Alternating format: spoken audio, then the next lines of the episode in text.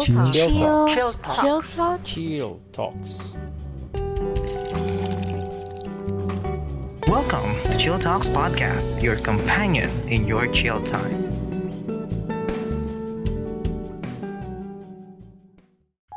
Okay, hello everyone, and welcome to another episode of Chill Talks Podcast. So, let's just jump into it. So, I am your host, PJ, and this time, we have two very special guests na nagbigay ng oras sa atin in this episode. So, we have Chris from her podcast, Chrisopedia, and Rex from his malapit nang lumabas as per her own his own words malapit nang lumabas na podcast so once it will be launched it will be linked down below so today ay for sure magtataka kayo bakit bigla nagkaroon ako ng guest na hindi ko usually nakakasama. It's because our topic for this day is about Filipino movies. And the recent converse kont- di naman controversy controversial controversial yun di ba? Yung yung Metro Manila Film Festival. And one of the best ways for us to discuss more on that is through Bob Ong. So kung hindi nyo kilala si Bob Ong uh, malungkot ang kabataan ninyo. So yung pag-uusapan natin ngayon. And one of our one of his books na pag-uusapan namin is about lumayo ka nga sa akin. And yan pag-iisa-isay namin kung ano yung mga na nagustuhan namin sa mga librong yun. And more on that and most mostly Filipino movies tayo. okay. So hi Chris, hi Rex. Thank you so much ulit. Thank you so much ulit. Hello. hello. Okay, so for the first question pala, ah kahit sino pwedeng sumagot dito, ha? So, kailan nyo na-discover yung libro na Lumayo Ka Nga Sa Akin? And ano yung una yung impression nung nabasa niya yun? Yeah, ladies first. Go, Chris. Okay. Um, kasi yun nga, katulad ng sinabi ko kanina nung pre-interview natin, si Bob Ong, kasama siya sa high school life ng mga 90s. Mga 90s kids. 'di ba? So, nung high school ako, very popular yung mga books na True Philippine Ghost Stories and also yung kay Bob Ong. So, yun yung time na parang lahat ng lalabas na books ni Bob Ong kailangan bibilin kasi kailangan mong mabasa and it's just so much fun. Kasi kapag na-start mo na yung, ang una ko kasing nabasa yung, aba, nakakabasa na pala ako. So, after, oh, and you're having fun reading, at the same time, merong ano eh, merong hidden message sa mga patutsada ng ng books ni Bob Ong. So, parang you get entertained and at the same time, parang you wonder, ano bang susunod? Okay. So yun, naging entertaining siya and at the same time, eh, parang nakaka-cultivate ng isip kahit papano. Okay, so you Rex. Sa akin, ano eh, matagal 2003 or 2004 ko nakilala si Bob. Kung una kong nabasa sa kanya is paboritong libro ni Judas, yung itim na libro. Ano yun, komi- ano eh, makulit eh, comedian eh. Gusto, Mm. gusto ko yung atake niya. Tapos yung ate ko, si ate Ra- Rachel, ah, niregaluhan niya ako ng libro, which is, ito nga, yung lumayo ka nga sa akin. So, parang nung una, hindi ko maalala anong year eh, pero Hmm. 2006 or 7. Sa regalo niya, Christmas gift niya sa akin. Nung unang pagbukas ko nung wrapper, Christmas wrapper, sabi ko, ano to, pocket book? Kasi yung, yung, di ba, yung, yung, ano eh, yung, yung appearance, ano to, pocket book? Mm. Nangyari sa ate ko. Then, nung binasa ko, ah, okay pala. So, yun, yun, mga 2006-07 ko siya binasa. So, hanggang, minsan, binabalikan ko, pag wala Mm. magawa, binabalik-balikan ko pa rin yung mga libro ko, di ba? I-add ko lang yung ano, yung sinabi ni Rex na pagkakita niya, akala niya pocketbook. Kasi when you really see the book, yung front cover niya, True. it really looks like one of those precious heart- Ano, precious heart Precious romance. romances. ah. ang weird, ang weird din, ang weird din kasi nang na-attract din ako sa lumayo ka nga sa akin. Una, hindi ko in-expect na si Bob Ong pala yung sumulat noon until I read yung author sa baba kasi dededmahin mo siya kasi on a first glance kulay pink pero makikurious ka kasi bakit bakit aswang yung kahalikan nung ang weird nung co as ang weird ng cover na weirdohan ako so nung nabasa natin yun so let's start with uh, sa mga hindi nakakaalam ng libro, it's divided into three stories. So we have the action movies, horror, and romance. So start tayo sa Let's start with the action movie. So, sa action movie, so pagdating sa mga action, so sa tingin, anong favorite action movie nyo pala? Mapapinoy man or Hollywood? Kahit sino sa inyo. Go, Chris. Ladies first ulit. Um, sa Hollywood, si Denzel Washington. I'm not sure if you guys have seen that. Sa, because we're talking about Bob Ong and Mm-mm. Filipino movie. So, let's say, oh my God. Halos ang wala, hirap no? naman kapag locally. ang hi- um siguro one thing is yung ano lang, yung it's not a movie eh. It's a TV series ni Angel Locsin. Mhm. I forgot the title. Kasama niya si Albert Martinez doon. Ayun.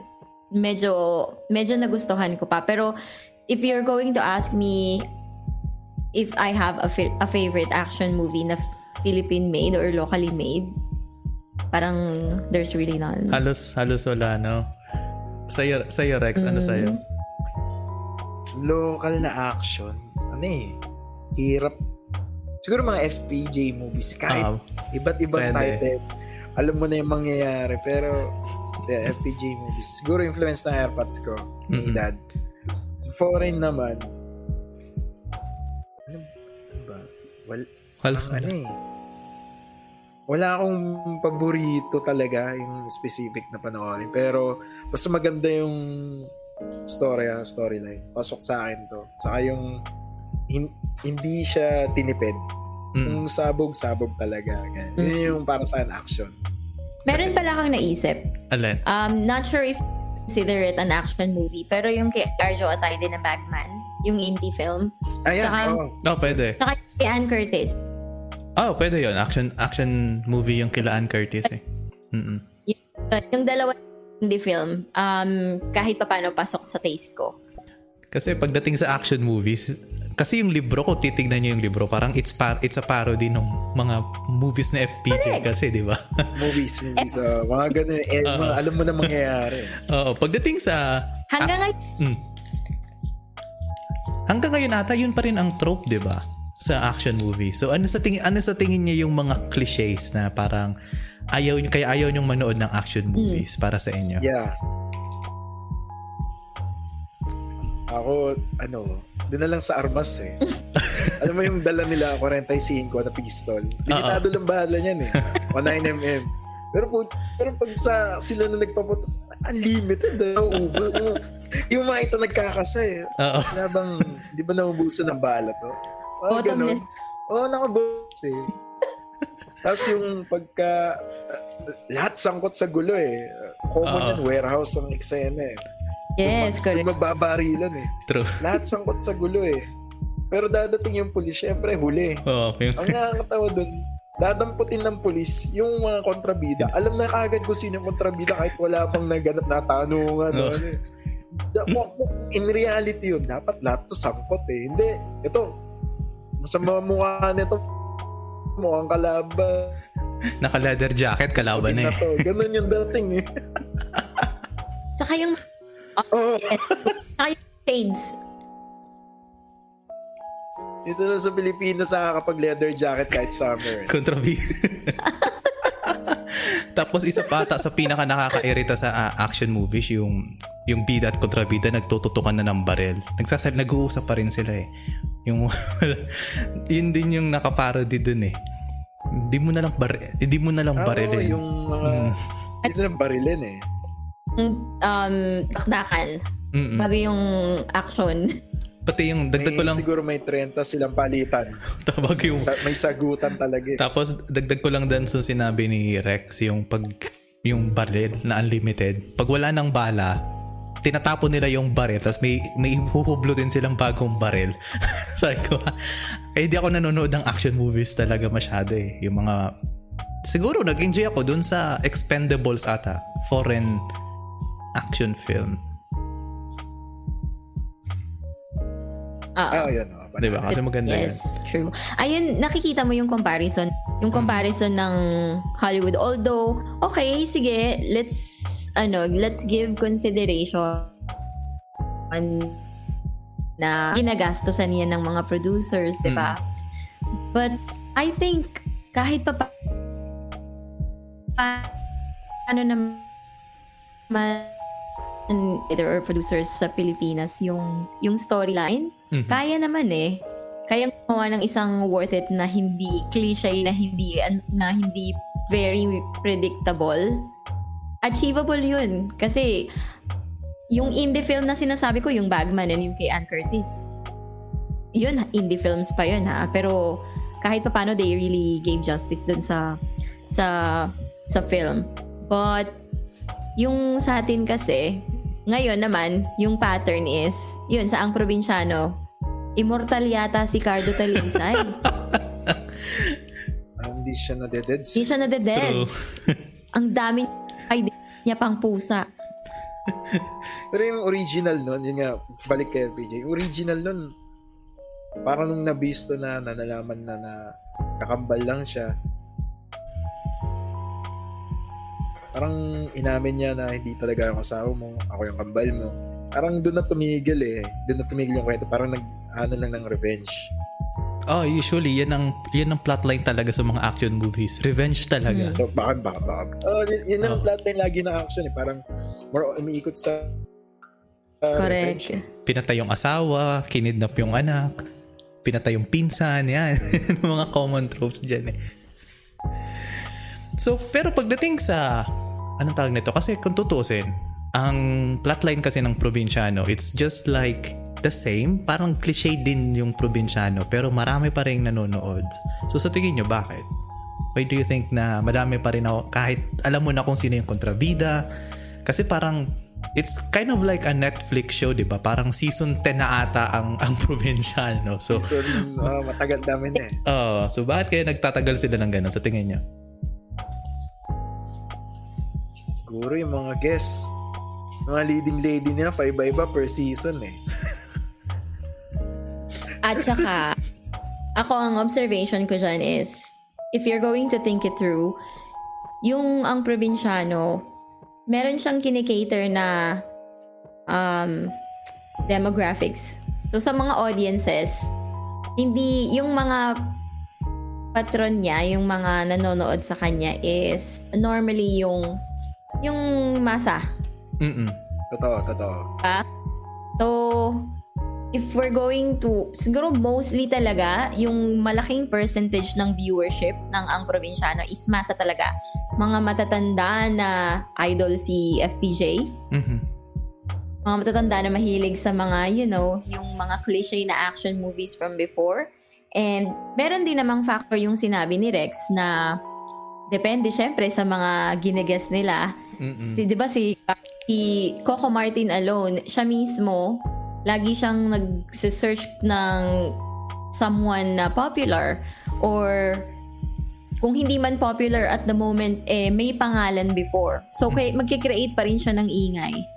And ang pinakasad, para sa akin, ang pinakasad na reality kung bakit tinatangkilik pa rin siya ng mga tao is parang ganun na yata yung nakasanayan na entertainment ng mga tao True. sa atin sa Pilipinas. Parang they're no longer seeking for more.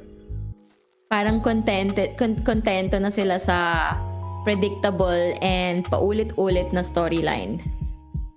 Siguro kasi they haven't really watched anything worthwhile Mhm. na very So parang, oh okay. Ito yung meron ngayon eh.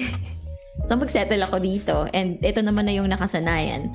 Pero I think if makakapanood sila ng something na very creative talaga and hindi cliche na hindi nila mahuhulaan kung anong mangyayari or hindi hindi siya unrealistic na mas marami pa sa pusa yung buhay. Hmm. I think mapukumpara nila.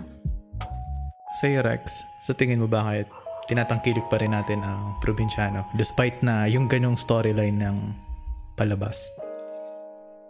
Yun, parang sabi ni Chris. Mm-mm. Ah, yung kanina yung mga guests, pwedeng ah, factor yun. Tapos, siguro kung mabibig makakati yun yun na kasi nas, nakasanayan na. Kumbaga, ito na yung inihahain na lang sa atin eh. Pero kung makakatikim ng ibang pelikula or sorry, series Mhm. yung mga masa, maghahanap yan na, uy, kaya naman pala eh. Kaya naman pala natin eh. Na gumawa ng ganito eh. Kaya, mag, mag ano yan, mag-level up na yan. Correct. Parang ngayon, ang challenge na ngayon, inaantay ko eh. Parang nasa ibang channel naman. Yung Voltes 5. Though, yeah, live adaptation yun. Yeah. Ang maganda kasi doon, merong nag-audit na taga-Japan.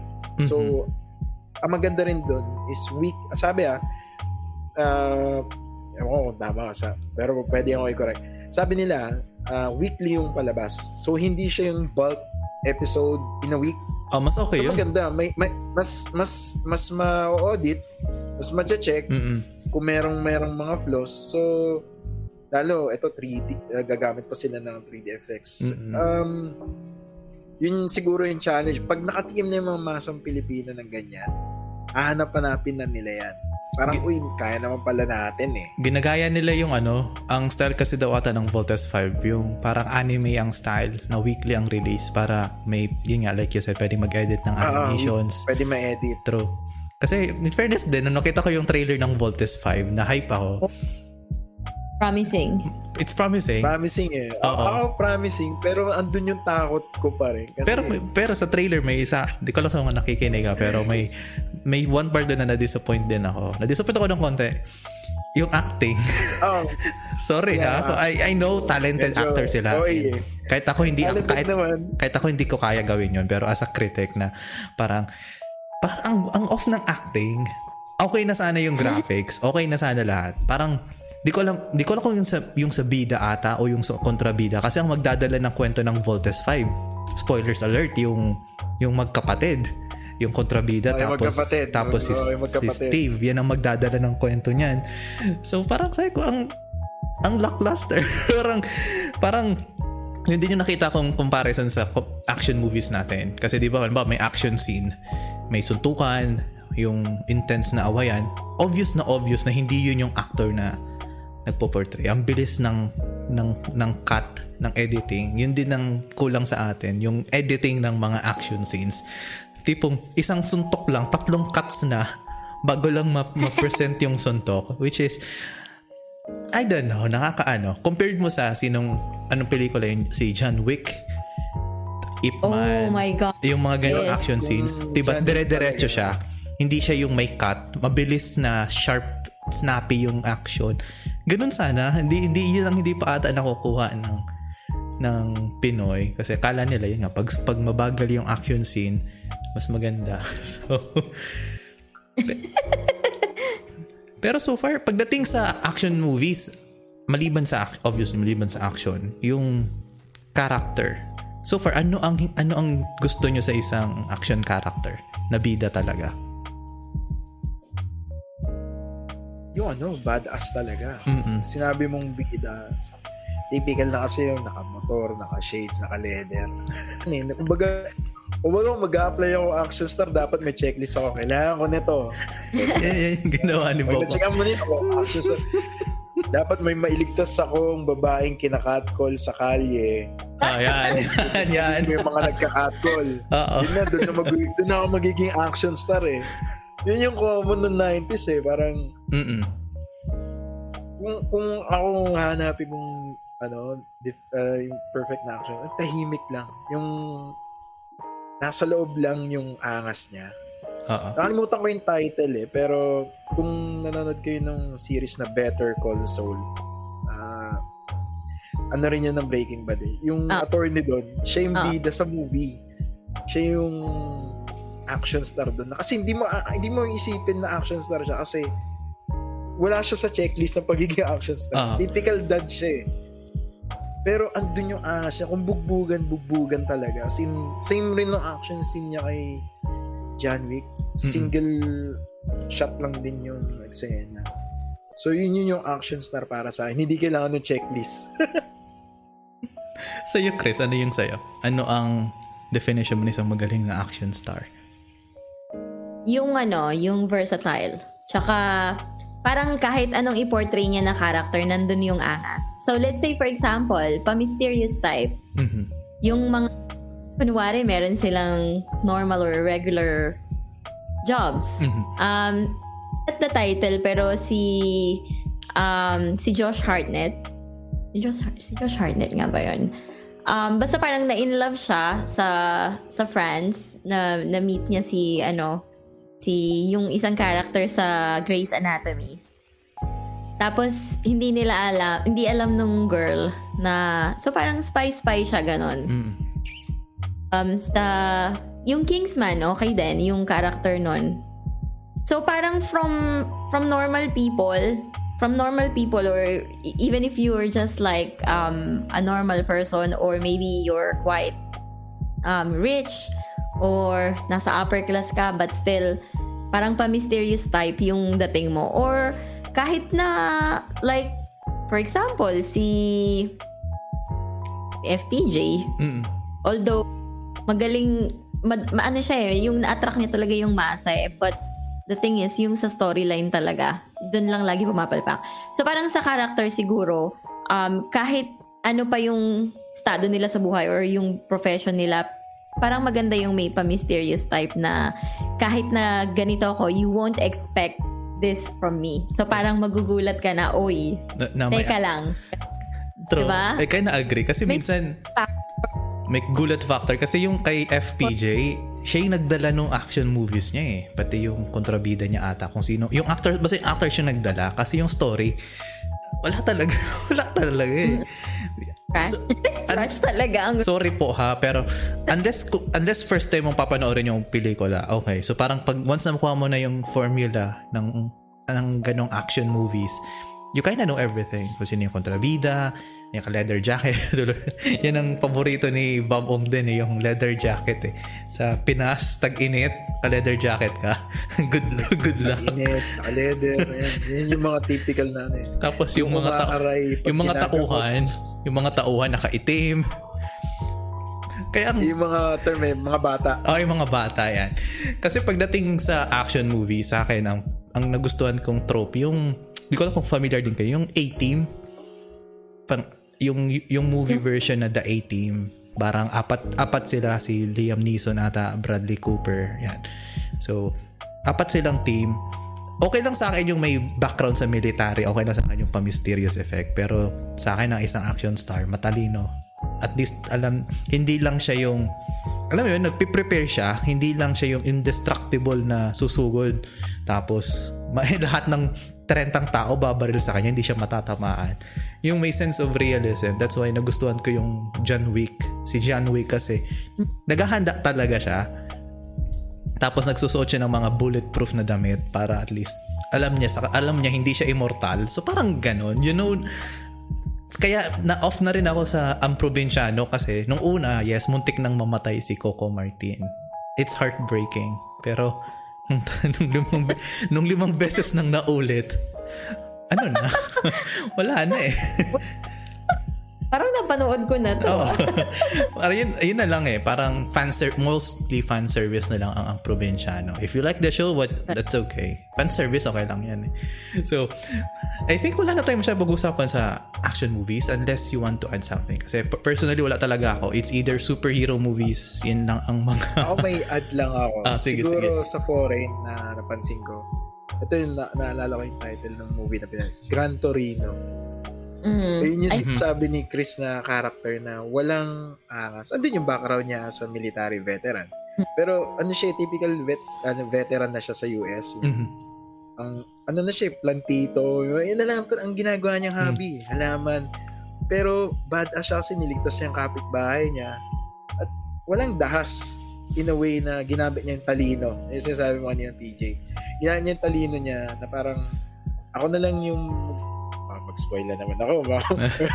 Basta ginamit niya yung talino niya para maligtas yung mga kapitbahay niya. Walang, Okay. walang dahas na Mm. siyang ginawa. Isa pa palang ang madadagdag ko doon. Yung, alam niyo yung pelikulang The Tourist? Si Angelina Jolie tapos si, si Johnny Yan, Depp. Tourist. Yan, maganda yan. Mm-mm. Yung, Ah. hindi mo, ah, spoilers alert, matagal na rin kasi yung pelikula, kaya okay lang mas-spoil na. Yung, yung hinahanap nilang most wanted man, yun ang pala yung kasama nila. yung acting ni Johnny Depp yung nag.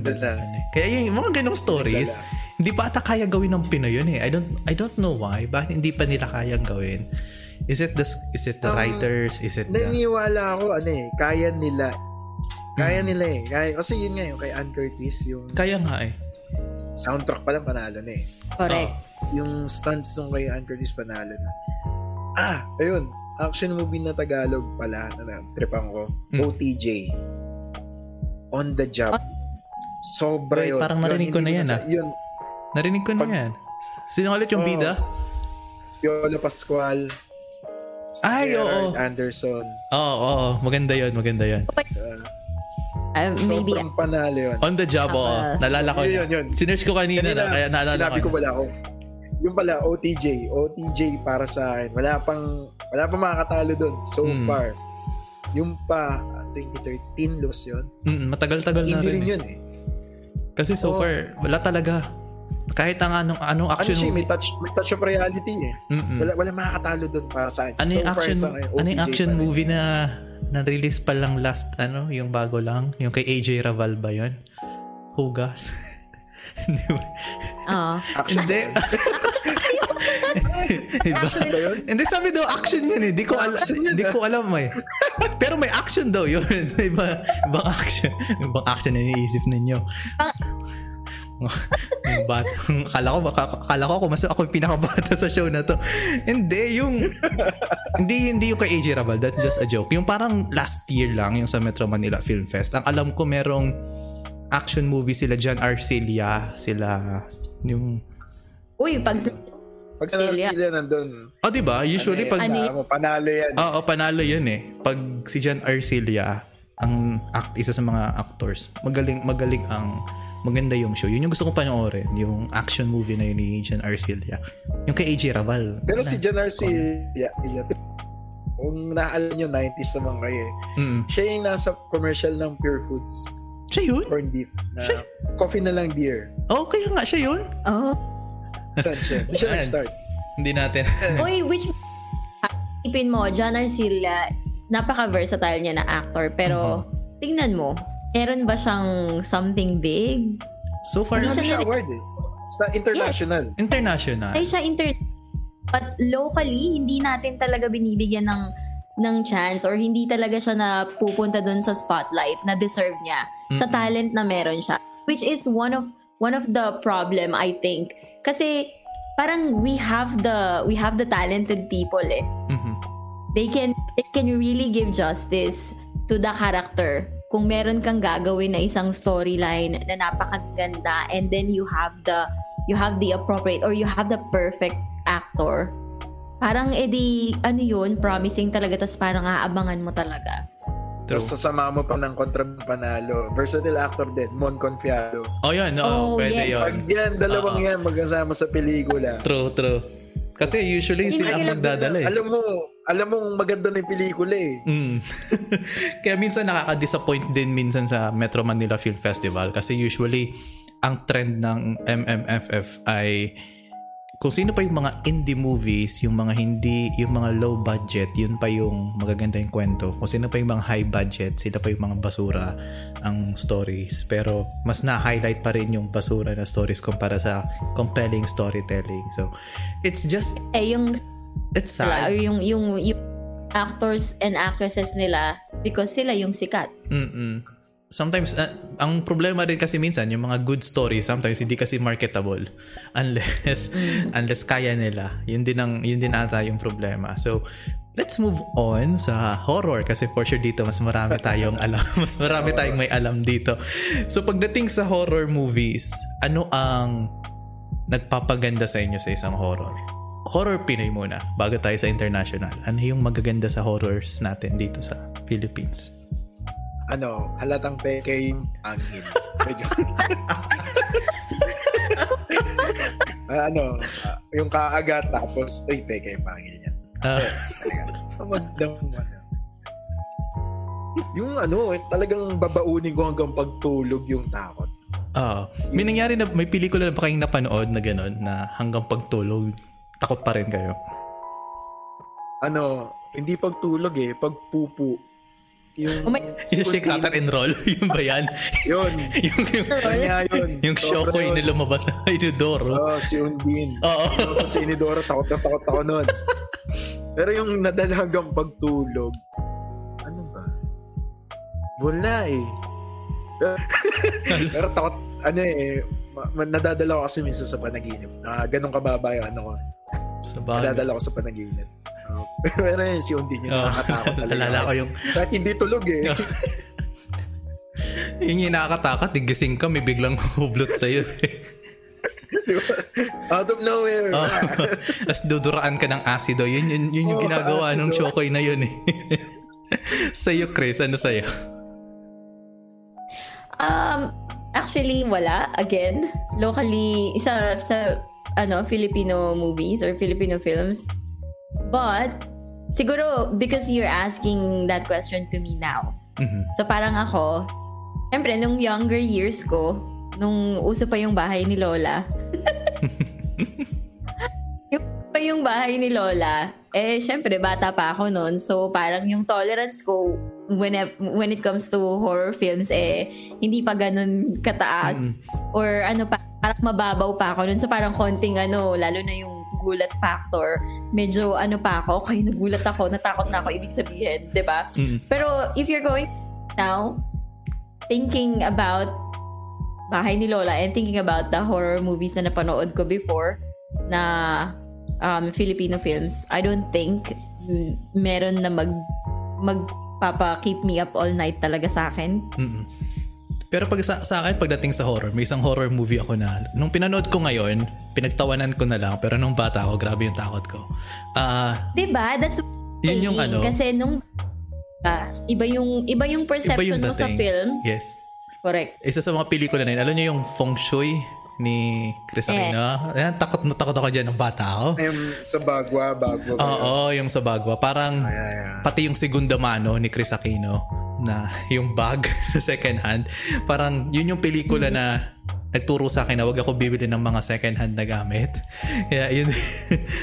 So far so far yun pero nung pinanood ko ulit hindi na ako hindi na ang corny siya pero during that time it's it's fun tapos yung mga hindi ko alam kung naabutan nyo to kasi siguro nung, nung bata ako around early 2000s every Saturday 4pm yung nginig may may show sa ABS-CBN nginig series din siya parang horror story siya Series, series. Oh, yeah, Ah, yeah. tapos sa gabi naman sa GMA yung tinatawag na True Philippine Ghost Stories yung parang yung ma- yung libro may libro siya pero yung stories nung sa Ah, sa libro libro yun eh. Oo, ginagawa nila ng nila sa TV. adaptation. Oo. Tapos yung Ah. alala ko pa noon na yung natatakot ako sa mga yung sa libro yung yung picture na nakuna na totoong multo. Tapos parang nung time na yun naniwala na ako totoo yun. Kaya yun lang so far yun. Pero pagdating sa horror movies, ano yung pinakaayaw nyo naman na nakaka-out of immersion kayo pag nanonood ng horror movies? Mauna ako ha. Ito, binanggit to sa book ni, ano, ni Babong. Yung mga agiw-agiw. Di yun mo. means horror. So parang, kailan pa naging, ano, kailan pa naging equally yung meaning ng, ano, ng spider web sa nakakatakot. Baka daw kasi Granted luma. na may mga Yun lang naman yun. eh. Ang agyo pag luma yung bahay, luma yung ano.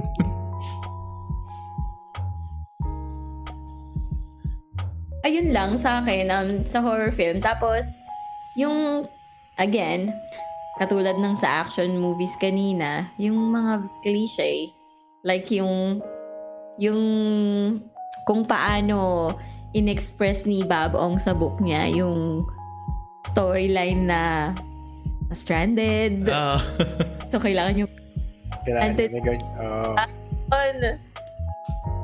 yung yung pamilya na bagong lipat ng bahay. Yan. Yan ang mga... Yan. Sa lumang bahay. Ah. sa'yo, sa'yo Rex, ano yung sa'yo? Everything is luma eh. Mm-mm.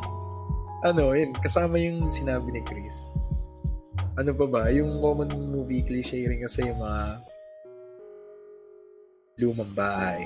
lumang malaking bahay pala. Hindi lang basta bahay. That Mm. lumang malaking bahay. Tapos may group of barkada or family na napupunta doon na wala naman sa itinerary but ewan napunta doon Oh. tapos doon na mag-umpisa yung misteryo True. parang ikaw nga naman basta yung ginagawa nyo dyan ah yung alam mong alam mo may eksena nakakatakot pero nawawala yung takot kasi alam mong andyan na yung usok tapos puting ilaw at the same time eh may naka may, naka, may alam mong meron lalabas yung white lady o kung sino man Ah, yung may character effect. Oo. mundo. so, yun yung nakakawala eh. Iba talaga pag may gulat factor na Mm-mm. random. Di ba? Yun.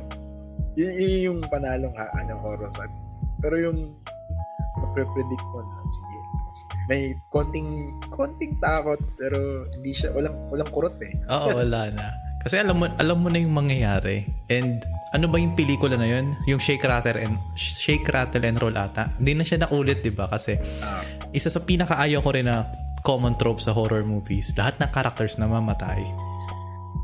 Sa Shake Rattle and Roll, kung papa, papanoorin nyo lahat ng Shake Rattle and Roll. Kasi ako, pinasinumbay, sinubaybayan ko lahat yan eh. From, from dun sa Shokoy hanggang sa yung pinaka-latest. Halos lahat ano ng yung character. paborito mo doon? Yung ano, paborito mo sa Una, yung Shokoy talaga. Kasi yung Shokoy na yun, yun yung yun yung pinakauna ko na panood. Tapos yung sa trend, yung kila Pokwang ata, yung kila Eugene Domingo, yung na, na stranded sila sa LRT ng gabi tapos may naghahunting sa kanilang halimaw tapos ending Ah. yung ending noon ina, inaalagaan lang pala ng ng gobyerno or ng LRT yung mismong halimaw na yon So parang yun, yun yung mga favorites ko. Yun yung tumatak sa utak ko. Pero yun nga, yung nung trope na lahat na mamamatay kasi di ka na-attach sa character. Parang pag alam mo nang mamamatay lahat, so parang what's the point? Di, usually, ang horror kasi para sa akin, yung na-attach ka sa character at the same time, yung takot ng character na mararamdaman mo. Kaya nagustuhan ko yung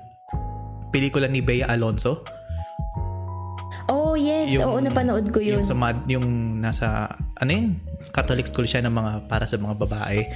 As, di ko na-spoil yung kwento kasi maganda yung kwento. So far, yun lang yung nagustuhan kong Pinoy na horror movies. Na horror movie. Kasi maganda naman talaga siya. Yan, napanood Chris. Um, Wala mukhang wala. yeah, as in, um, ako ang gusto ko ng mga horror films yung mga made in merong yung gumawa ng Shutter Ah, mga, uh, Shutter Island? Shutter Island or shut, yung Shutter lang mismo? no Yung Shutter. Shutter lang na film. Yung kada picture may lumalabas. Ah, okay. Mm-mm. Oh, narinig ko na siya. Mm. Anong country nga yun Asian country din yun Asian eh. siya. eh.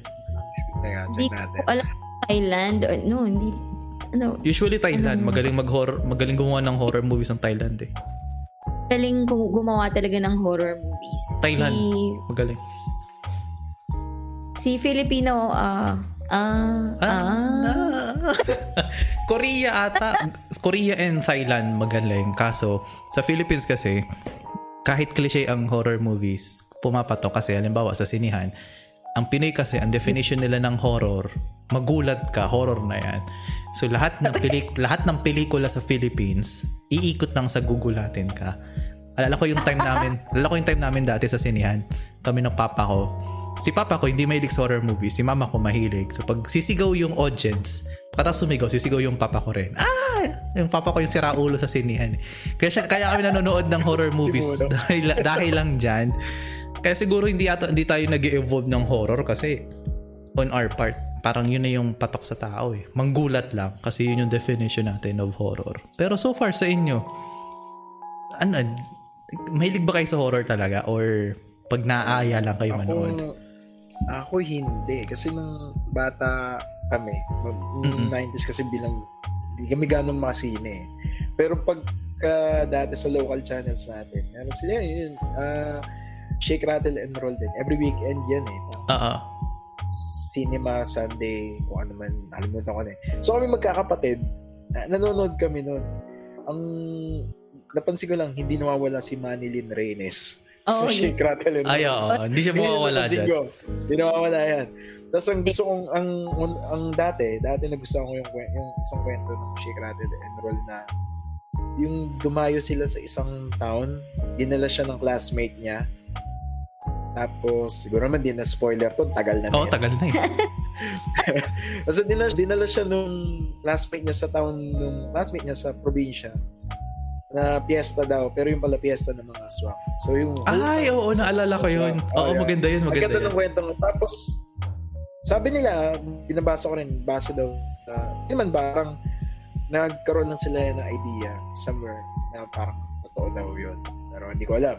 Mm-mm. Tapos ngayon, yung latest na horror na, na napanood ko, yung kay Ann Curtis, yung sa barkong lumubog. Mm, Di ko ano kasing pangalan? Or, Sa or, Netflix ko napanood, Aurora. Yan. Aurora. So, yung ko Ma- kwento kasi medyo bago pa yun. Oh. Try ko hanapin Kung na. Wag- gusto ah, niyo i-check, ah, Aurora. Aurora. Mm, try natin.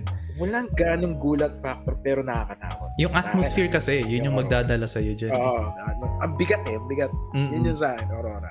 Aurora. So, Sige. yun lang sa akin. I-try ko siya.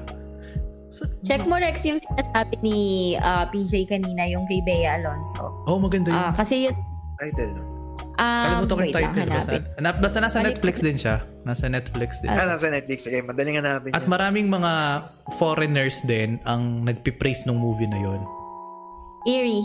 Eerie. Ah, yun, okay. Eerie. Oh, Eerie. Sige, Ah, sige. Eerie. Kitang-kita mo doon yung yung raw emotions na kayang ipakita ni Bea, Bea, Alonso sa true. pag So, eh, ang ganda talaga. Tapos ang, ang, ang ganda din ni Bea sa movie na yun. Promise. Of course, lagi naman siyang Promise. maganda. Doon ko na-appreciate yung beauty ni Bea Alonso. yan.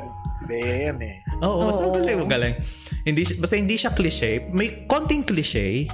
Ang problema doon sa movie, may konting cliche, pero yung presentation kasi ng story, maganda. Kahit may cliche. Usually, okay lang sa akin yung may cliche, basta maganda yung interpretation mo ng story. Ah. Why, why not? Goods, goods yan. 'di ba? Kaya anong tawag yan? Naalala na, pinagkwentuhan din namin to sa dati sa isa kong episode dati sa podcast. Alam niyo yung pelikula ni Sadako tapos si Yes. si Yeah, The Kayako, The Ring tapos si The Grudge. Ah, Ah. nagla, yeah. Naglaban sila. doon doon nawala doon nawala yung takot. Nawala yung takot ko sa sa pelikulang yan dahil sa peli Imaginein mo na lang. Oh, nawala rin takot ko nung inadapt sila ng US. Oo. Nag-iiba eh, no? Pag Nag-iiba. ng- ng- Pero- ng- Pero kung yung US. Japan ang tumira, hanep, yung Japan panalo. yun Traumata- talaga. traumatized ka sa traumatized ako ng pelikulang yung dati. Yung The Grudge. Correct. Like seven days. May Oo. tatawag. Pag, gonna die. yun, yun yung Japanese version na nakakatawa talaga. Original yun, di ba? Yung Japanese version yun ang original. Ah, sa Japan yun talaga siya. Kasi parang pseudo based on a true story kasi, yung The Grudge. Na may Mm. namatay na babae sa isang bahay. Tapos, ang paniniwala kasi ng Hapon, pag ang isang spirito namatay na may puno ng galit, hindi na siya mawawala. Doon sa kung saan siya Hindi namatay. mawawala. Kaya ang sumpa ng ang sumpa ng The Grudge, pag pumasok ka sa bahay ng yun, nung, nung multo, lalabas ka, wala na, di ka na mamamatay ka na, nahabulin ka nung grudge na curse. Kaya, Part ka na. Oh, kaya natawa talaga ako na ginawa nila yung TV ng, ng The Ring, nilagay nila doon sa bahay ng The Grudge. Nag-aw, nag-awa yung dalawa. Ang, Laban eh. ang corny. Nawala yung ano ko doon. Pero maganda sana yung premise. Maganda sana. Pero palpak. Pero sa may isa pang pelikula, hindi ko lang kung napanood nyo to, hindi ata kasi masyado to na present. Si Aga Mulak, tapos si Mm. sino yun yung yung 40s ng maganda rin na artista. Kalimutan ko, basta nasa Switzerland ata sila. Iceland ata ang setting. Ah, basta maganda siya. Don Magaling. Silveta ba yan? Don Soleta. Oh, parang si Don Soleta ata. Pati si Aga Mulak. Hindi, na, napanood namin yung trailer pero hinanap ko yung movie. Napanood namin ng parents ko. Maganda siya. Maganda yung maganda yung suspense. Magaling din ang Pinoy sa horror. Kaso, ang problema lang, wala. Template. Yung iba kasi template na eh. Oo, may proven na kasi. pinangga- Prove- Alam mo na eh. Oo, Pero lalo, yung mga latest ngayon, iba na, iba na yata. iba na. Mas iba na, mas na-appreciate na natin ang magandang horror talaga. Ah, Ano ba ang most recent um what do you call this? Um, most recent na horror movie sa sa Pinas na medyo okay or okay talaga. Mm, yung kay Bea kasi matagal na yung eerie. Oo, matagal na yung eerie eh. Matagal na yun eh. Ngayon lang na-appreciate pero tagal na yun eh. Wala. So far Hindi ko wala. alam pa nung year lumabas yung Aurora eh. Ang alam ko din, isa The Road. Pero matagal na yung The Road na yun eh. Isa yung sa Hindi ko pa yun napanood. Pero maganda siya. Isa sa... Ay, horror pala yun. Horror Akala yun. ko- Horror, thriller, suspense. Suspense, uh, maganda yung The. Road. Maganda yung The Road. Pero recent horror. Wala nga sa Metro Manila Film Festival last year na horror eh. Mm. Oh, wala. Ang din. ano, wala. Walang na-line up sa MM. Wala, wala sa lineup ng MR. Ch- Dinoble check ko eh. Oh, wala. Philippine horror. Ang meron lang comedy, comedy horror, tas Pagdating comedy horror na Wala. Kapag, eh, pero speaking, kung gusto mo talaga ng comedy horror, na, uh, Chris, napanood mo na ba yung movie adaptation ng Lumayo Ka Nga Sa Akin? Hindi pa. Actually, hindi ko pa sa na- YouTube eh. Sa YouTube, i-search mo lang siya. As in, yung, sa YouTube. yung script by script na adaptation ng, lib- ng libro, i-knock out lang nila. Ayun na. Ah, Iyon na siya. And may mga bagay talaga na mas magandang basahin mo na lang kaysa sa panoorin. oh, medyo ano eh, cringe eh. Mo sa YouTube. Parang pilit na, na ewan. Oh, pilit eh. Pero kung, kung babasahin mo yung script, ganun talaga siya. Ganun talaga siya. Pag ina, ina, ina out mo By yung book sila script. eh. By book. Oh. Mm-mm, ganun talaga siya. Magki-cringe ka talaga. Ibig sabihin, ganun ka-cringe ang Philippine cinema sa mata, sa mata ni Bob Ong. Kasi pero try mo siya, Chris. Ah, f- at na, free siya sa YouTube. Lumayo ka nga sa Dati kasi hindi pa, I think parang hindi pa ganun ka-famous yung term na cringe. Mm-mm. So a lot of people didn't cringe back then. Oo. Ngayon, oo na eh. Ngayon, kapag ka nanood sila ng something na cringy talaga, eh, marirecognize na nila yun. Mm-mm. Pero pagdating sa Ay, alam ko yung pakiramdam na to. Cringe pag, to. pagdating sa comedy, usually sinong Pinoy comedians ang pag alam nyong nandun sa pelikula, maganda siya. Marami. Ah, Kung kasi 90s, ano, ako eh, no? Sorry. mm, Dahil kung 90s, alam mong comedy. Ako, Michael. okay. Eh, Michael B. Mike, may pelikula ba si Michael V? Meron, um, noong 90s yung, ano yun, sapatos yung power niya eh. Ni Michael B. Ah, Nakalim kasi recent wala kang wala meron akong siya nakikita. pelikula, si Michael I think meron. Meron so, siya, meron siya eh. Yung sa sapatos yung power niya. Mm. back then, ang talaga nun, ano, yan, Michael V, Andrew E, Jano Gibbs. mga Yan, yan, mga yan. mga- Ayan, humor na. Kasi nowadays, ang humor is making fun of others. Medyo, ah, Diba? Parang, nowadays, parang gusto mo magpatawa, you make fun of others. Pero before, nung yun nga, yun, sila-sila pa, um, they don't need to make fun of others to make people laugh. usually slapstick. So, talagang, slapstick humor. correct. Eh. Yeah. Pagdating sa artista, sa akin ang pambato ko sa, sa comedy, until na consis- consistent, si Eugene Domingo. Para sa akin. Oy, oo. Pag, Ako, Eugene. pag nandyan si Eugene Domingo, kahit anong pelikula pa yan, pinapanood ko yan. Yung, na, na-appreciate ko siya. Alam niyo yung movie na, ano yung tawag niyan? Yung umaten sila ng kasal, tapos nagpalit-palit sila ng identity. Kalimutan ko yung kay Angelica Panganiban, Eugene Domingo. Tapos yung bakla na napun kay Tom Rodriguez, yan. Doon ko na-appreciate si Eugene Domingo. After that, all over. Legend. Yan, no, si- legend yan eh. Oh, magaling Legend talaga yan. siya. Galing siya. Sino pa ba? Artista pagdating sa comedy. So far, so far yun lang ata. Sa akin yun. Yung mga dati, sila Babalu, sa akin ha, sila Babalu, Mm-mm. yung, yung mga Dolphy. old talaga. Ah, sila Dolphy. Oo, sila Pidol. Oo. Ah, Yeah. hanggang ngayon pinapanood ko sa Facebook or YouTube yung mga ano nila, yung mga humor nila. Or minsan, ano ang ginawa ko habang nagtatrabaho? Nanonood ako ng sa YouTube, Over the Bakod the Movie. Ay, oo. Oo, libre yun. sa- Nasa YouTube yun. eh.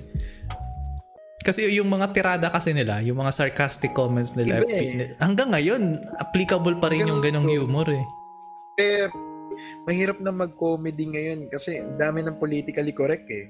Oo. Kaya Mm. parang pag, pag nag, nagkamali ka ng tirada sa comedy, Dami. titirahin ka. Offensive ka na cancel kuno. Yun yung, yun yung pangit eh, yung cancel Di ka- culture eh. Hindi ka na Pero buwelo eh. ang Mm. ano, ang, oh, ang ano naman kasi sa comedy, kung ba't ba ma-offend ka sa comedy kung hindi naman ikaw yung pinag-offend ka? O kung hindi ikaw yung subject. True. Diba? Though, tam, okay lang din, hindi masama maging politically correct. Kumbaga, wag lang OA. Wag lang OA. Meron sana bigyan pa nila ng chance. Lalo yung mga stand-up comedian ngayon. Yan, ngayon naman, ang mga mga com- comedian na trip ko, yung mga stand-up, yan, si, nasa probinsya, si Nonong Balinan, James Caran. yan, Ah, James Pulse, magaling yan. uh, James Caran, GB Labrador, Rems, uh, si Ryan Rems. Mar- marami. Alex Calye. Yun yung mga, yun yung mga comedian Hmm. mo ngayon. Ang, di, wala sila sa, hindi, meron silang pelikula. Um, Mighty Robo V. Sila, yung mga binanggit ko. Yung iba naman binanggit ko, kung wala sila sa pelikula, sila yung writer. Nung mga pelikula rin na yung kila Eugene Domingo, kaya okay din yung delivery eh.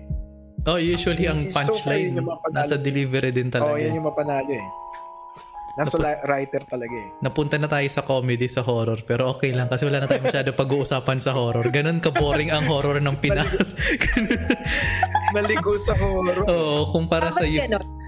wala talaga wala ka talaga masyado makukuha sa horror genre ng Philippines eh. Kahit yung thriller, wala talaga as in wala talaga tayo pwedeng siguro kay Bea Alonso pero matagal na rin kasi yun eh. And ngayon lang na-appreciate ng mga tao. So, lipat na lang tayo sa di ko hindi ako makaka-relate dito pero baka ka- for sure kayo makaka-relate sa romance na tayo. Yan, sa romance genre na tayo. Okay. Ay, yun yung third part kasi sa libro eh. So, Ito yung yung mga last kinig, part. nagtataka sila ba't may mga hinati. Ito na yung last part. Last story talaga siya. yung Last part. mm Even if you read the book, talagang pagkatapos ng actions action movie na script, may may Mm-mm. may cut siya, diretso ka na sa horror, may cut siya, diretso ka na sa romance. Pero yung ending nung, pero pag-usapan na natin mamaya yung ending nung libro na yun. Pero sa romance, sige, pagdating dito sa Philippines, in fairness naman sa Philippines, magaling tayo mag-monetize ng romance. Diyan tayo hindi papalpak from Daniel Padilla, James Reid, yan. Magaling mag-market ang mga Way Pinoy. back. Uh, way, oh. Kahit wala pa sila James Reid, Ah, nung, pana- nung panahon nyo, sir. panalong love team nun eh. Panahon ko. panahon, Panahon ko panahon. kasi, Oo. love team si Jericho saka si ano eh. Ay, oo, si Jericho, pamatay. yan. Christine Hermosa. Yan, yan. Yan, Rico yan, Yes, yes. Claudine Barreto, yan. Kaso, yan, magang namatay yung lalaki sa yan. Mm. Jericho Rosales, mag- matindi si Jericho Rosales. Bea Alonso, tapos si John Lloyd. One more, One more chance ata. One more chance. no need to be asked. Kung tatanungin nyo, eh, Oo. oh, one more chance. Kahit ako, hindi ako fan ng romance stories, pero yun, nagustuhan ko. yun. Napaka-realistic niya kasi. Napaka-grounded nung Okay. performance nila. Mm.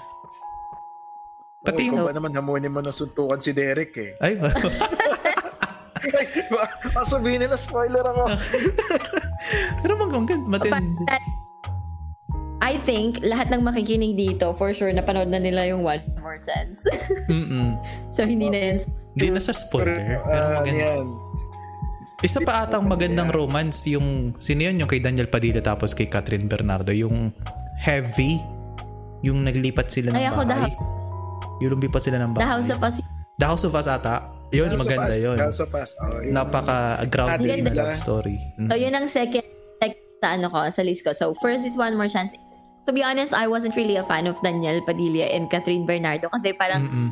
ano eh, per generation sila. So, parang hindi ko sila na-appreciate before nung, nung Mm-mm. mga nagsisimula pa lang gumawa ng mga love stories. Pero, nung napanood ko yung The House of Us, as in, sabi ko, shit, this is the new ano, this is the Ganda. new John Lloyd and Bea sa Kaliman. Ang ganda, maganda talaga siya. Ganda ng House of Us. ano pa bang love story yung mga yung kay Alden Richards in fairness nagustuhan ko rin yun yung sila ni Catherine Bernardo Nasa ibang Oo. bansa sila. yung nasa ibang bansa sila. May- Yung may touch OFW of sila. reality, kaya panalo. eh. Totoo yun. At Correct. hindi happy end. Spoilers alert, hindi siya happy ending. Technically, hindi siya happy ending. Pero, ano, relatable. Kasi nga, Oo. totoo nangyayari. Totoo siya. Everyone relates. Yun ang maganda sa love story na in fairness talaga sa Pinas, marunong tayo mag gumawa ng maayos na love story. Yung hindi na tulad nung dati na sa bagay kasi dati yung mga love story natin ginagaya lang naman natin sa telenovela ng Mexico si si Marima Marima. Ah, hindi naman yan original sa atin eh. Kinuha naman yan sa Mexico. Eh sa Mexico, exaggerated ang mga, mga pelikula nila dun eh.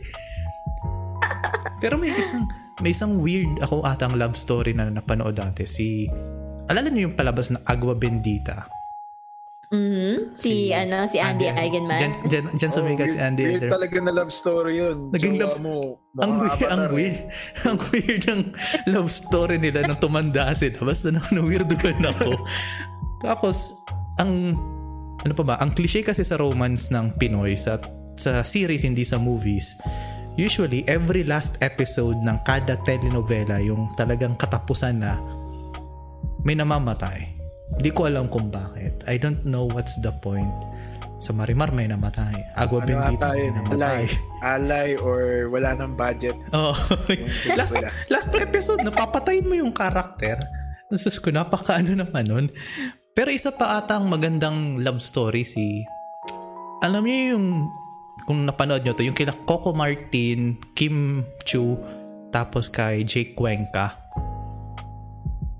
na lumayo ka nga hindi lumayo ka nga sa akin ata din yun eh or kung yung kung wala ka nakalimutan nakalimutan ko hanapin ko yung title In? Kim Chu tapos si ano Kim Chu Coco Martin at si Jake Cuenca na Parang si tapos mga characters. sila hindi ko napap- oh parang two generation Kasi siya. parang- ikaw lamang. Yun. Tama ba? Ikaw lamang ba yun? Ah, ikaw lang. yun ba yun? Ah, ikaw ba yun ba yun? Yun ba yun? Sa Jake Quay or Gerard? hindi wala si Gerald yun kasi parang Yung PMAers sila? uh, ano yung parang na- nagkaroon ng arranged marriage kay Jake Cuenca tapos yung kay Kim Chiu tapos parang nag-carry on ng next generation ng mga anak nila maganda basta yun magandang kwento nun ikaw lamang ata sila sila Julia Montes Coco Martin um, Kim Chiu tapos si Jake Cuenca basta maganda siya maganda siya yun Oh, yan si Julia Ma- ah, Makagaling. oh magaling din yan si Julia Montes Kasi na siyang love story movie gaano or at all. Oh, nung na- nachismis atang buntis siya, nawala bigla si si Julia eh. Pero pagdating sa mga ano, Kasi puro tele telenovela siya. yung ginagawa niya before eh. Yes. Pagdating sa love stories, ano yung mga common cliches na ayaw nyo? For sure, may masasagot kayo dyan. Halikan sa u- eh, eh. Halikan sa huli? Bida sa sa ulan, sa ulan. Ay, halikan sa ulan? Yung oh, Ayos. kissing scene sa ulan. Ayos ba yun? Sa bagay, hindi practical, pero okay lang. Inistorbo pa nila yung bumbero para gumawa ng artificial rain. Tapos mag Wait, yung ganun, basta in the moment talaga ha. Oo, Parang kung, you really kung legit naman, oo, hindi, Oh, capable yung acting. Talagang yung yung moment is talagang mafe-feel mo. Why not, 'di ba? true. Ang cliché na hindi ko gusto is yung mga kabit story. Ah, oo, yan. Story. Ah. Yung Parang hello, come on. Para bang ano, So, old, pero gustong gusto ng mga Pinoy yung mga ganong storyline. Pero Mm-mm. like, Uy, pero may isang kabit, in fairness, may isang kabit story na nagustuhan ako. Teleserye siya. Yung kila Maricel Soriano, Ding Dong Dantes, tapos si Lovie po. The Other Woman. Yun yung, yun lang yung nagustuhan. Sige. Series siya sa GMA. Yan lang yung teleserye na nagustuhan ko, nakabit ang tema. Kasi, ang dynamic, di ba si Maricel Soriano, matanda na. Ang asawa niya, si Ding Dong Dantes. So parang, mara- malaki yung gap nila sa age. Tapos, ah nakilala ni Ding nung dati si Lovie po, yun na, nag, nag chak chenes na. Ang pinaka-highlight ng series na yun, yung, pwede nyo panoorin sa YouTube, yung yung eksena na sinampal ni Maricel Soriano si Dingdong Dantes nung nalaman na ni Maricel Soriano na may other woman si Dingdong. Minsan sa ganyang cliche na ano sa act, sa actress talaga hanep si Maricel Soriano manampal. Naman eh. Kung papano panoorin nyo sa YouTube yun, maawa kayo kay Dingdong Dantes. Talagang Pal. mm, Hindi kasi ko namaga yung pisngi na isang linggo. Oo, kasi kasi 'di ba, ang cliche sa mga kabet pag na-discovering kabet, iiyak. Bakit ganyan ka? Bakit? Bakit mo ko pinagpalit? Pero kay Maricel hindi. Nung, nung na-discover niya, talagang tahimik lang siya. Tapos sinampal niya lang ng sinampal si Dingdong. Wala, sino, yun lang, wala talagang, walang exaggerated na acting. Talagang, yun yung nagustuhan kong kabe. If you can watch the scene on YouTube, it's there. Parang, the other woman, Maricel Soriano, tas Dingdong Dantes. Yun, yun, yun lang nagustuhan ko. Siguro. Pero other than Ano, that, Pero kung may kung may gagawa ng closer to reality, yun nangyayari ngayon. Yan yung dati eh. Ah. Isang agad eh. Pero kung closer, closer to reality, tool. pag nahuli, binibidyo ka, video, tulpo Oh, yan. medyo tool. oh, pag may gumawa niyan sa, sa drama, oh, panonoorin ko yan. Oo, kahit ako. May gumawa niyan. Ay ko, realistic to, Kasi realistic to. ah. Realistic na, oh. Ano, hindi sinampal, tinulpo Oh, na eh. tinulpo Ito na. po, ito humusga, bibidyo pa yan. Ay, ano, ipo social media, mag magra-rant sa social media, Oh, iba yan. Ibablog pa. Pero sa tingin nyo, how do you think of that? Since ako na isang single, walang love life, kayo uh, as persons na may love life, if ever, for sure, nagkaroon kayo ng away ng spouse nyo, halimbawa, God forbid, yung mga kinakasama nyo ngayon, nag-cheat sa inyo, would you post that on social media? Hey, if you're listening to this, don't ever do that. Huwag naman. At saka wala akong bala kasi sabi mo ito sa kanina bago, kunento sa akin ni PJ yung background niya. So, Mm. single nga siya. Sabi ko sa kanya, namnamin niya yung moment na yan para pag nasa stage niya siya ng agaya ko, wala na, tapos na. Kasi pag, Mm. pagka nagmadali ka rin, andun yung back of your head, ano kaya pakiramdam? Wala. Ito, ginawa ko na nun eh, nung prime years ko eh. Eh ngayon, nakasal namin ng fiancé ko. Okay na. Kaya pa na ako. So, kung kung dati, kung dating Mm. Rex, wala. Pero ik- ngayon, Rex ngayon, ano ba, si fiancé mo, niloko ka, I- ipopost mo ba sa social media? Itutulpo mo ba? Pero wag naman sana. Kahit na, Knock on wood. ha? ko, kahit napakala di date matter na namin yun. Never, siguro sa mga naikinig, aw, ay, ano, pa, yun lang yan. Kaya lang di makakasolve yan. Pagka pinuso pa yan sa social media, tsaka sinong, sino na makikisaw-saw dyan, sinong Mm-mm. magbibigay opinion. Uh, clouded na alit mo, hingi ka pa sa mga random na tao. Ganito Yeah. kayo lang, kayong dalawa lang di makaka-resolve. True. At dahil dyan, parang naging ano ako doon. Nag... Dapat ko, ko, pero yan, pero, pero, seryoso, Mm-mm. sa inyo lang din.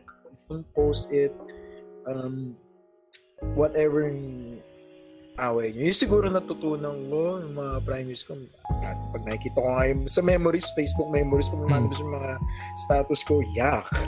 Natadyakan yung sarili ko eh. Yung sa tadyakan sa dibdib eh. Napaka high school eh. Mm-mm. Sometimes you to express yourself yung nararamdaman mo but you don't exactly need to to air the dirty laundry. Oo. So, True. sometimes yung feeling mo lang, ah, ang sakit. So, sa Twitter, di ba, ako, I feel that Twitter is is my safe space eh. Kasi wala doon yung mga marites. Wala doon yung mga chismosa na gusto lang, Mm. alam mo yun, may masabi. But, um, so whenever I feel like meron akong dinadamdam or something, sa Twitter, nagra-run talaga ako. Well, not not necessarily na run talaga. I don't I don't put up or I don't post like kung ano man yung naging issue namin, kung anong ginawang Mm-mm. masama sa akin, kung masama ako. Kasi katulad ng sinabi ni Rex, kayo lang makaka-resolve nun and wag mo nang i-attract yung other people na makisawsaw sa inyo kasi lalo ka lang maguguluhan. Oh, papi, So- walang tulong yan. Chismis na habol For- niya. True. Correct. And ako, uh, before naman, syempre, napagsinungalingan naman na din ako. And I, I, I have experience being cheated on. Never ko naman in-air in public. Siguro na-share ko sa mga kaibigan ko but through personal messages pero not necessarily na ipopost mo sa social media. Kasi para sa akin, even though that happened, kung nagkasama kayo at may pinagsamahan kayo, lahat, yung mga days naman na yun, hindi naman lahat yun eh masama, di ba? Mm-mm.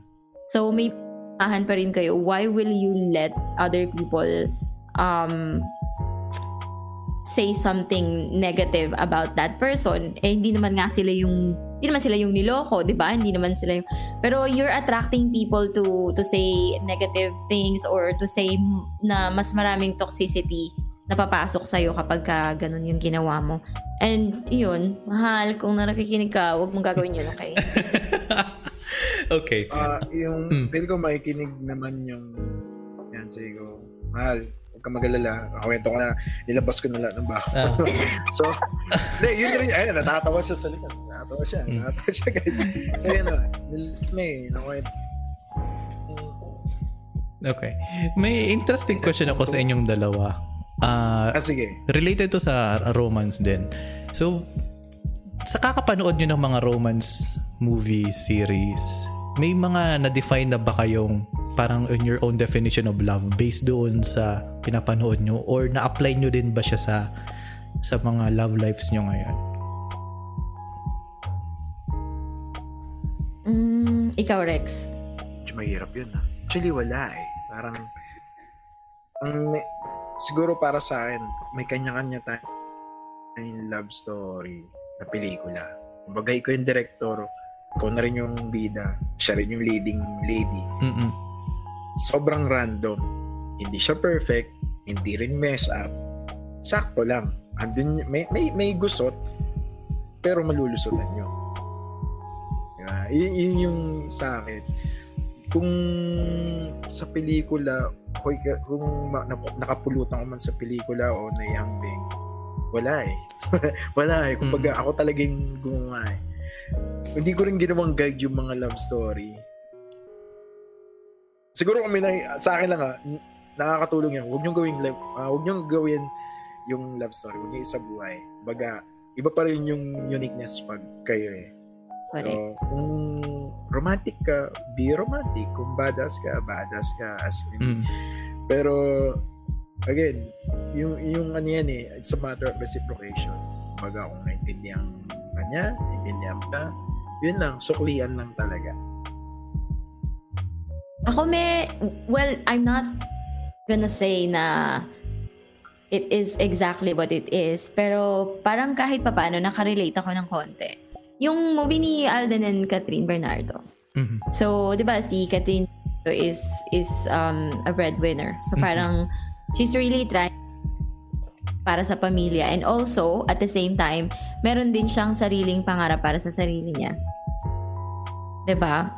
So, I think siguro parang ako nakita ko yung yung self ko na sometimes maybe in the past nangyari na parang I'm really torn kasi I was in love with a person but Mhm. then hindi ko ma-devote yung buong time or kung ano yung kailangang attention na dapat kong binibigay because I have other responsibilities.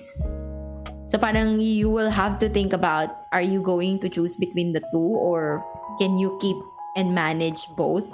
Na parang okay, you're gonna stay in the relationship at the same time you're gonna you're gonna have to try harder and harder to reach for your dreams or to provide for your family, 'di ba? Mhm. So I, I think yun, nangyayari talaga yun in reality.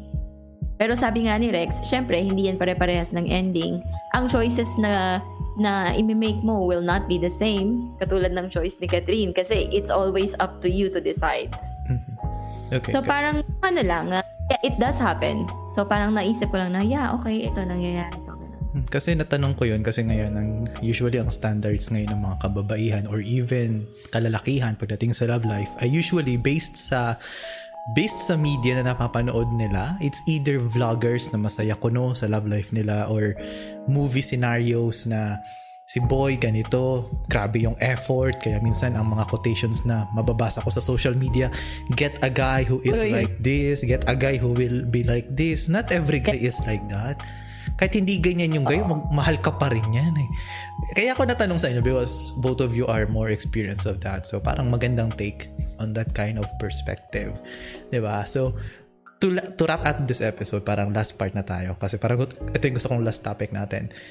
Regarding the Metro Manila Film Festival last year, I know parang matagal, buti nga matagal na to. So, um, ano yung opinion nyo sa ganong move na ginawa ng MMFF? Yung dinelay nila yung Spider-Man No Way Home to make space for Metro Manila Film Fest. Pero, nung nangyari is bumokya yung Metro Manila Film Festival.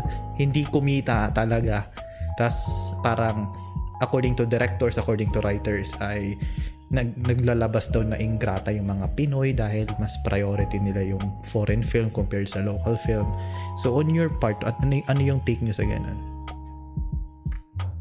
Hirap to ah. Wala ka Chris. Kasi hindi ka pa napanood yung Spider-Man eh. Oh, kahit wag, I wasn't kahit di mo Kahit panoorin. ako, hindi ko pa yun napanood din kasi parang Mhm. siguro I'm not just really into horror, uh, hero, superhero movies Mhm. rather. Pero kung ako tatanungin mo, BJ, I think para sa akin good movie yun. Kasi Mhm. if they really want to make way for for Philippine cinema or you know, Filipino movies, I think kailangan nilang unahin yun. I-prioritize nila. Kasi nandun na yung thought, given na yung thought na if isasabay nila yung Spider-Man, eh talagang mas bobokya sila. Mhm. But the problem, ang nangyari is ginawa na nga nila yun. But after all of that, Bumokya pa still, rin. Mm-mm. it didn't... So, isa lang ibig sabihin nun. Awakening eh.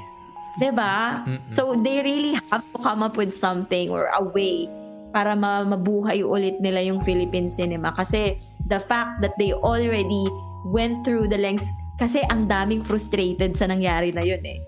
Yung pag-delay nila sa Spider-Man na yun, ang dami talagang nag-air ng frustrations nila. Parang isipin mo, after everything, after all the effort that they that they did, delaying Spider-Man, prioritizing um, MMFF films, it still didn't work. So anong kailangan nilang gawin? What what do what difference did it make? Wala, 'di ba? Mm-mm. Sa'yo, Rex, ano sa'yo? Sa akin ano, hindi ko naman masabing bad move. Hindi ko Mhm. naman masabing sobrang good move. More on awakening. Parang, ayan na, nag-giveaway na nga. Kasi, hindi lang naman Pilipinas na na-delay ang Spider-Man. Ewan ko ba sa mga Pilipino nag-iiyak. eh. Hindi, ano kasi talaga, tayo kasi yung pinakalas talaga. Tayo yung Hindi, pinakalas. meron pa. May bansa pa, Japan is kasabay rin natin. eh. January 8 din yung Yeah. Japan. Oh, January uh, 8 din ng Japan. Mm-mm. Kasi idadab pa yun eh. Mm-mm. Ang ano kasi, parang sila nga, di nga nag-iiyak eh.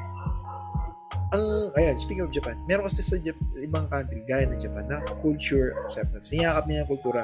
Kahit yung pelikula ng Japan, ng mga Mhm. Japanese, Mhm. tinatangkilik. Ngayon, speaking of, babalik tayo sa MMA. Yeah, awakening eh. Parang kasi, ayan na, oh, binigyan na nga ng partida pero wala pa rin nanood. So parang, check nila ano ba yung nangyari, may kulang. Though meron ako nakitang post sa isang director na siguro ito na nga yung time na meron na kasing online streaming. May mga foreign. Kumbaga kailangan ring i-level up yung game. Mhm. Dati naman nakakapaglabas sa mga Pinoy movies kahit hindi MMFF eh. Yung 90s parang sobrang boom ng pelikulang Pinoy eh. Parang every month may meron sa takilyang bago. Makikita mo yung mga poster hand, ah, handmade pa eh. Eh ngayon, parang nangyayari kasi business na lang. Oo. Um, Pera na lang. Na lang. Oh, pera na lang True. yung yung ay, sobrang taas ng respeto ko sa lahat muna direct sa lahat ng staff ng mga pelikula na eh, nung nasa lineup. Pero yun nga eh, level up talaga. True. Kasi Mm. parang ako 35 years, yun at yun na lang din mapapanood ko.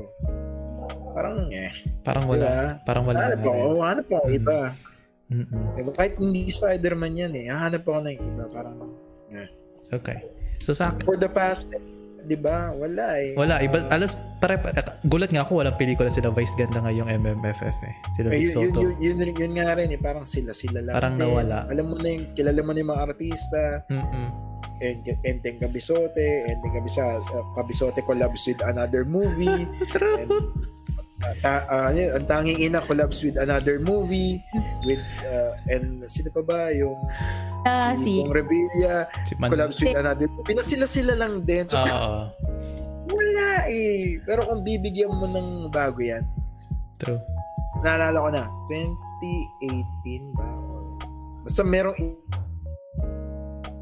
taon ng MMF na puro indie. Ang gaganda ng lineup. Na, ang umiyak na nun ay yung mga mainstream na bakit daw sila yung hinuli.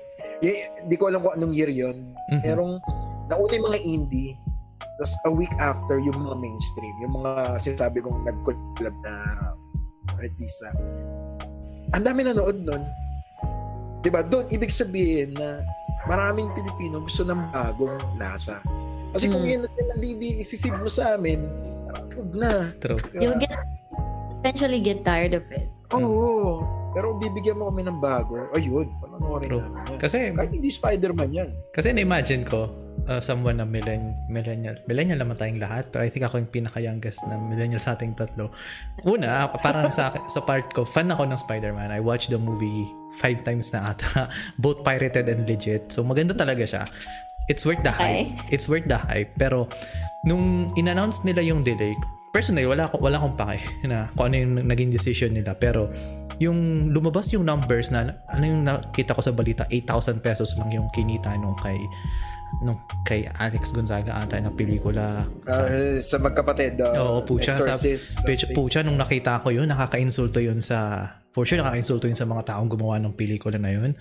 Grabe yung gastos nyo. 8,000 pesos lang ang kinita. Tapos wala na kayong kalaban yan sa back o- box office. Pero one of the biggest criticisms na na na-detect ko doon kasi dinilay nila yung No Way Home on the sake na yung pelikula na yon mostly anticipate highly anticipated ng mga tao yon yun yung dinelay nila kung ang ginawa sana nila ginawa nila yung routine ng Metro Manila Film Fest na inuna nila yung No Way Home then after that nag-take ng one week for the Metro Manila Film Fest then after that binalik yung No Way Home okay sana Ay, resume. Yeah, okay Oo, yun. ganun yung ginagawa ng ganun yung ginagawa nila lagi. I Dati. think every Dati, year dati. noon. Kaya parang obligado ka manood ng Metro Manila Film Fest kasi during that week walang ibang palabas. So kung ganun na ginawa nila, wala sanang reklamo kasi as in yung release date ng Spider-Man nung kailang malapit na saka kinancel nung sa atin. So talagang malaking dagok yun. Another one is aside sa storytelling, yung marketing naman, yung tipong makikilala mo lang ang Metro Metro Manila Film Fest during December na pwede nilang gawin ang style ng ibang bansa na a few months before parang do ginagawa na nila to sa sinihan pero since wala ng sinihan pwede nila gawin mag-teaser sa social media yung mga artista nila magbigay ng mga kwento, teasers ng mga movies nila, promotions kasi hindi lahat eh malalaman mo lang na ang indie movie, ang isang indie movie maganda kapag nakita mo na yung reviews ng social media. Which is not the case. Usually sa Pinoy dapat alam mo yun, may konting patikim ka bago mo i-ano. Kasi so far, maganda sana ang potential ng Filipino movies. Tama yung yung sinabi ni Rex na kalimutan ko rin yung taon eh pero naalala ko rin yun eh na puro indie movies tas yun pa yung mas mabenta kaysa sa mga ano wala namang problema. mainstream. Oo, sa mainstream. Yung kila Enteng Cabezote, okay lang naman gumawa sila ng pelikula. Personally ha, personally. Gusto ko yung gusto ko yung genre nila Vic Soto nung Enteng Cabezote series kasi yung movies na yon may designated market sila. Targeted siya sa bata at matatanda, pampamilya ng movie Family. wala wala akong problema doon. That's a good movie. May market 'yan. Pero syempre kung may ba, may gusto kong i-date. date tayo kenting kabisote panoorin natin. Hindi naman natin maganda Oo. rin. Hindi naman natin maganda yun. Date movie ang ending episode. Di ba? So, yun yung maganda nung ano. Yun ang nagustuhan ko dun sa Enteng Cabezote franchise. Dapat wag nila i-cancel yun. Para at least, even yung mga matatanda, maka-appreciate pa rin ng movies. Pero pero sa panahon ng COVID, mahirap na eh. Kung walang COVID, okay lang. Ang di ko Oh. lang 'Di ba? Factor din yun eh, kung ba't mababa yung Malaking factor din yun. Pero tignan mo yung lumabas ng Spider-Man na dito. Yung mga lang, yung bakanting upuan ng Metro Manila Film Fest na puno ng Spider-Man. So parang na-invalidate yung argument ng MMFF na konti lang daw yung dumating dahil sa pandemic. E pucha nung nilabas yung Spider-Man, triple yung taong pumunta. True. Diba? So, there's something wrong na sana i-acknowledge din sana ng MMFF na may kulang na sila. Hindi, napag-iiwanan na sila ng mindset natin as an audience. Kasi, tama yun. Ano yun? May Netflix na. Di ba? Anong papano... Ang dami. Marami na streaming eh. Dami, Dami na. ng- sa Netflix, HBO Go, Disney Plus. But- Kaya kung manonood ka ng pelikula, dapat eh. yung hindi mo makukuha sa Netflix yung papanoorin mo. And yun yung na-offer ng Spider-Man. Eh, yung pelikula ng mga nasa MMFF ngayon, pwede mo naman panoorin sa Netflix or pag napalabas na sa TV after two months, same experience pa rin. Yun ang, yun ang hindi pa natin na nagagrasp. Tayo pa yung lumalabas na ingrata. Na- al- alala niyo yung comment na Pero, yun? eh, na- nasa transition na rin siguro. Oo. Kasi Ay- ngayon, pag chinek niya yung App Store or Google Play, meron ng mga local streaming channels na rin. Bukod sa Netflix. Yes, meron na. Meron Oh, na rin, eh, Viva Max. Oh, Viva yan. Max. Okay din yung mga pelikula. Okay din yun. So, meron ng, makikita mo, ah, may nag adapt na sa nangyayari. Mm-mm. So, At least, We'll hindi see. na... mga susunod na taon, We'll see kasi... laruan niya. But I'm still hopeful sa Filipino film kasi magaling din naman talaga ang Pinoy when it comes to writing. It's just that masyado nang nasa mindset sila na tagyan yung mga cliches kasi hindi tayo nakakawala dyan.